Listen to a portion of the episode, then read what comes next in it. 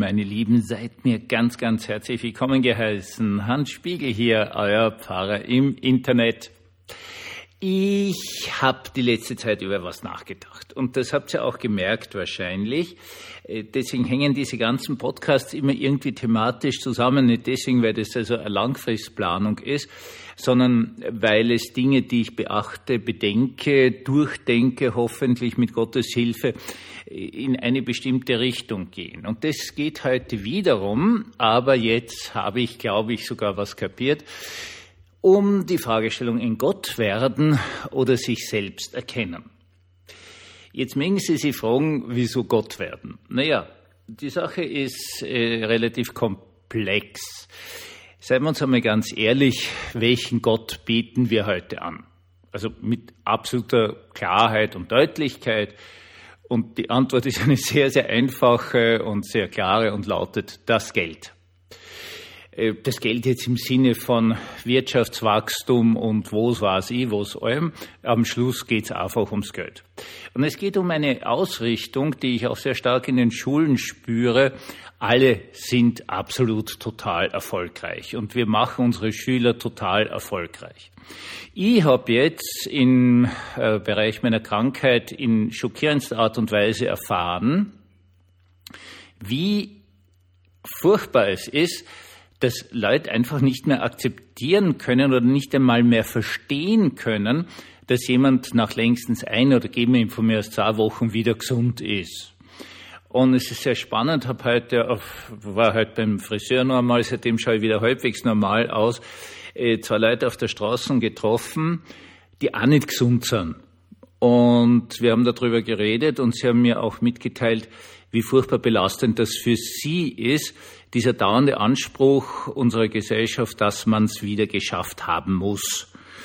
Und äh, jetzt sei eine Sache mal ganz klar erwähnt, also alles schaffen ist eindeutig ein Gottesprädikat. Das ist ja völlig klar, dass der Mensch nicht alles schaffen kann, dass er nicht innerhalb kürzester Zeit wieder gesund werden kann. Ein anderes Element, das mir unglaublich stark auffällt, ist eine völlige Enthemmung unserer Gesellschaft auf der Ebene der seelischen Verletzungen, seien wir uns ehrlich, der Unmenschlichkeit. Es wird heute gefordert von allen und jedem, da muss man doch drüber stehen. Ich glaube, vor 20 Jahren einmal mit dem äh, Kurator in Bischofshofen, mit Peter Brückner, äh, gesprochen, der ein extrem cooler Mann war immer und ich glaube auch noch immer ist, der das einfach geschildert hat, also als äh, Prokurist, man muss auch damit dauernd fertig werden, dass man angegriffen wird. Also im Betrieb permanent. Es gibt dauernd irgendwelche Geschichten und da muss man drüber stehen. Er war durch Gottes Gnade und, und viel eigene Arbeit dazu imstande, auch drüber zu stehen im Großen und Ganzen. Und das war damals schon gefordert und immer schon gedacht, sind die alle narrisch worden. Das kann es ja nicht sein. Über allem drüber stehen ist ein Gottesprädikat, nicht Gott oben, wir unten. Also drüber stehen jetzt wirklich drüber. Und ähm, das ist jetzt aber etwas geworden, was wir überall haben. Nimm wieder ein Schulbeispiel. In der Schule wird also gefordert, äh, dass auch, auch Lehrer mit, seien Sie mir nicht böse, wenn ich das sage, hochgradig therapiebedürftigen, schwerst seelisch leidenden Schülern drüber stehen müssen, wenn die sich, was weiß ich wie, während einer Stunde aufführen. Und das geht natürlich nicht. Also man, man sieht es ja auch in den Schulen, wie viele äh, Lehrer spätestens ab dem 50. Geburtstag um äh, Reduktionen ansuchen, weil sie das einfach nicht mehr packen. Und dann kommt aber nicht jetzt das Mitleid oder die Aussage, ja, sie leben in einer furchtbaren Situation, so kann man nicht unterrichten, so kann man nicht arbeiten, sondern es kommt dann, ja, da müssen sie doch drüber stehen. An Schmoren. Äh, Sie sehen darin ganz einfach die Tendenz unserer Gesellschaft, pausenlos Gottesprädikate des Drüberstehens, des damit locker fertig werden, des sofort wieder Heilens, was alles drei Bitte Gottesprädikate sind, gefordert wird. Also völlig wahnhaft, aber das ist eine Tendenz. Diese Tendenz ist natürlich eine religiöse. Und um das jetzt nur einmal mit absoluter Deutlichkeit zu sagen, Äh, religiös befinden wir uns in einer Situation, ja, die eindeutig schon Richtung primitive Religiosität geht. Primitiv ist jetzt kein Schimpfwort. Das ist der klassische alte Begriff, das heißt ursprünglich im Sinne von sehr alt. Sprich, primitive Religiosität finden wir bei Steinzeitmenschen. Und es ist kein Schimpfwort zum hundertsten Mal bitte. Es ist einfach der Fachbegriff, ja, ursprüngliche Religiosität. Und bei denen ist ein zyklisches Denken gegeben. Das entwickelt sich dann aufgrund bestimmter sehr komplexer Vorgänge, vor allen Dingen äh, sozialer Vorgänge in Indien weiter zum Hinduismus, wo dann einfach irgendwann einmal klar ist, also jeder wird irgendwann einmal der höchste Gott sein und jeder wird irgendwann einmal der niederste Dämon sein. Und das ist alles total furchtbar, weil ewiges Wiedergeborenwerden auch bedeutet ewiges Leiden und Sterben. Und deswegen versucht der Hindu nichts mehr als rauszukommen aus dem Rad der Wiedergeburt ins Nirvana, in die völlige Auslöschung einzugehen. Während dem in Europa, Amerika, also in dieser Popkultur, Hinduismus-Geschichte, das Ganze natürlich nur drauf läuft, ah, ich habe noch viele, viele, viele Leben und dann wäre ich ganz reich und ganz mächtig und ganz toll und so weiter und so fort. Jetzt mit einer ganz entscheidenden Unterscheidung, man lässt das Karma weg. Das Karma ist also etwas, was sich im Hinduismus im Laufe eines Lebens ansammelt und wenn das positiv ist, wirst du höher wiedergeboren und wenn es negativ ist, wirst du niedriger wiedergeboren. Deswegen muss man einfach aufpassen, wie man lebt. Das wird einfach weggestrichen. Ja, das ist Karma als der Zwang, jetzt sittlich, ordentlich, menschlich, freundlich, äh, hilfreich, sonst was zu leben, wird einfach weggestrichen und ja, völlig primitivisiert. Entscheidend ist nur, dass man halt dann so und so oft wiedergeboren wird. Es ist ganz, ganz spannend, wenn man Konfirmanden fragt, wie stellt sich das so noch dem Tod vor? Und so antworten heutzutage 60 bis 80 Prozent Wiedergeburt. Das ist das, was Sie wissen.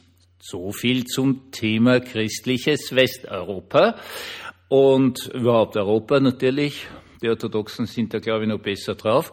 Und ähm, das, das ist jetzt einfach die Realität. Ja, die Realität ist diese Vergottung und diese Vergottung ist aber eine unsittliche. Sie äh, kümmert sich nicht drum, wie man lebt. Hauptsache, man wird mehr, man wird reicher, man wird stärker.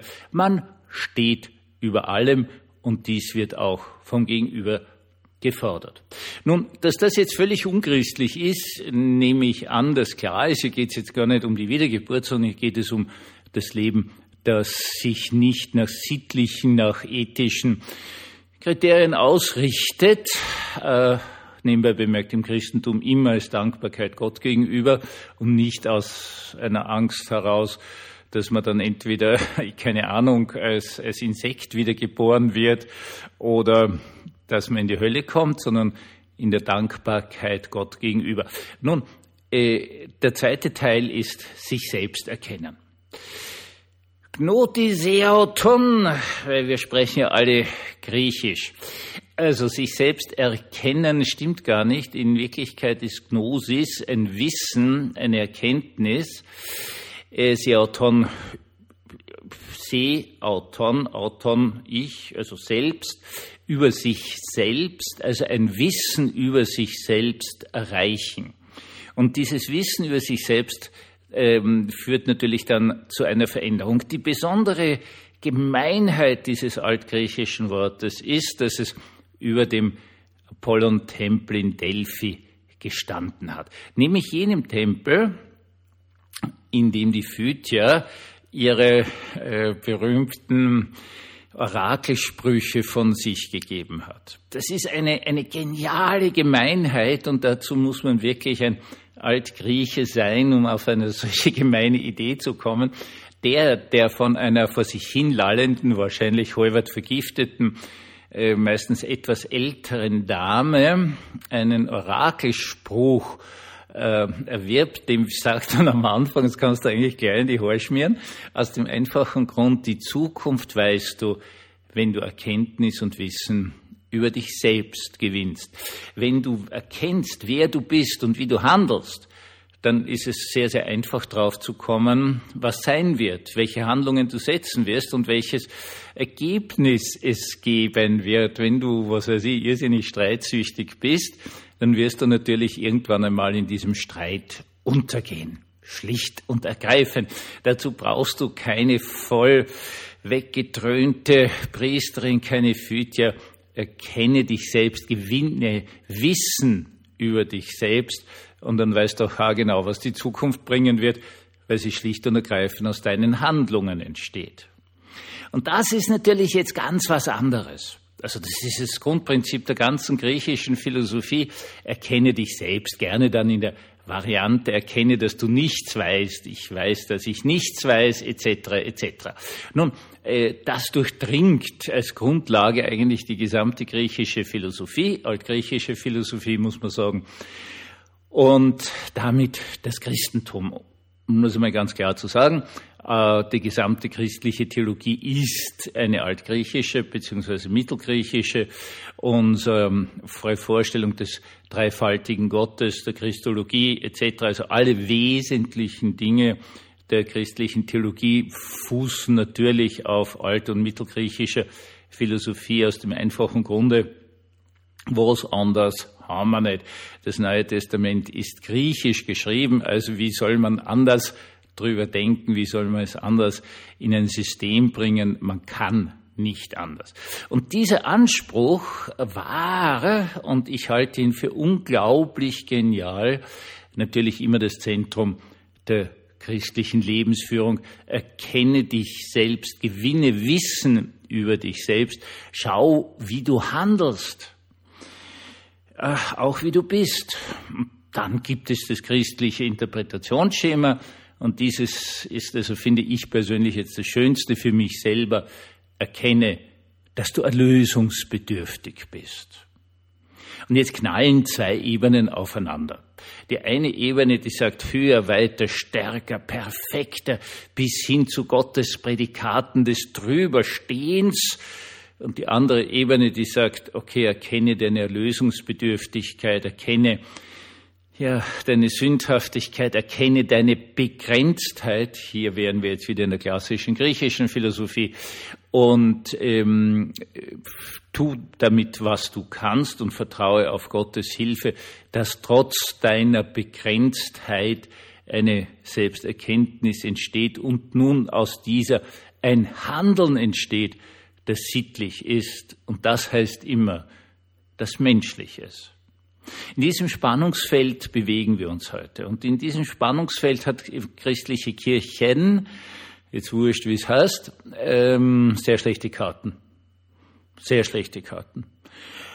Hinzugehen und jemandem zu sagen, erkenne, dass du erlösungsbedürftig bist, ähm, kommt nicht gut. Weil das widerspricht unserer ganzen Zeit. Da kann dann nicht noch mehr Wirtschaftswachstum gemacht werden, da wird jemand nicht schlagartig gesund.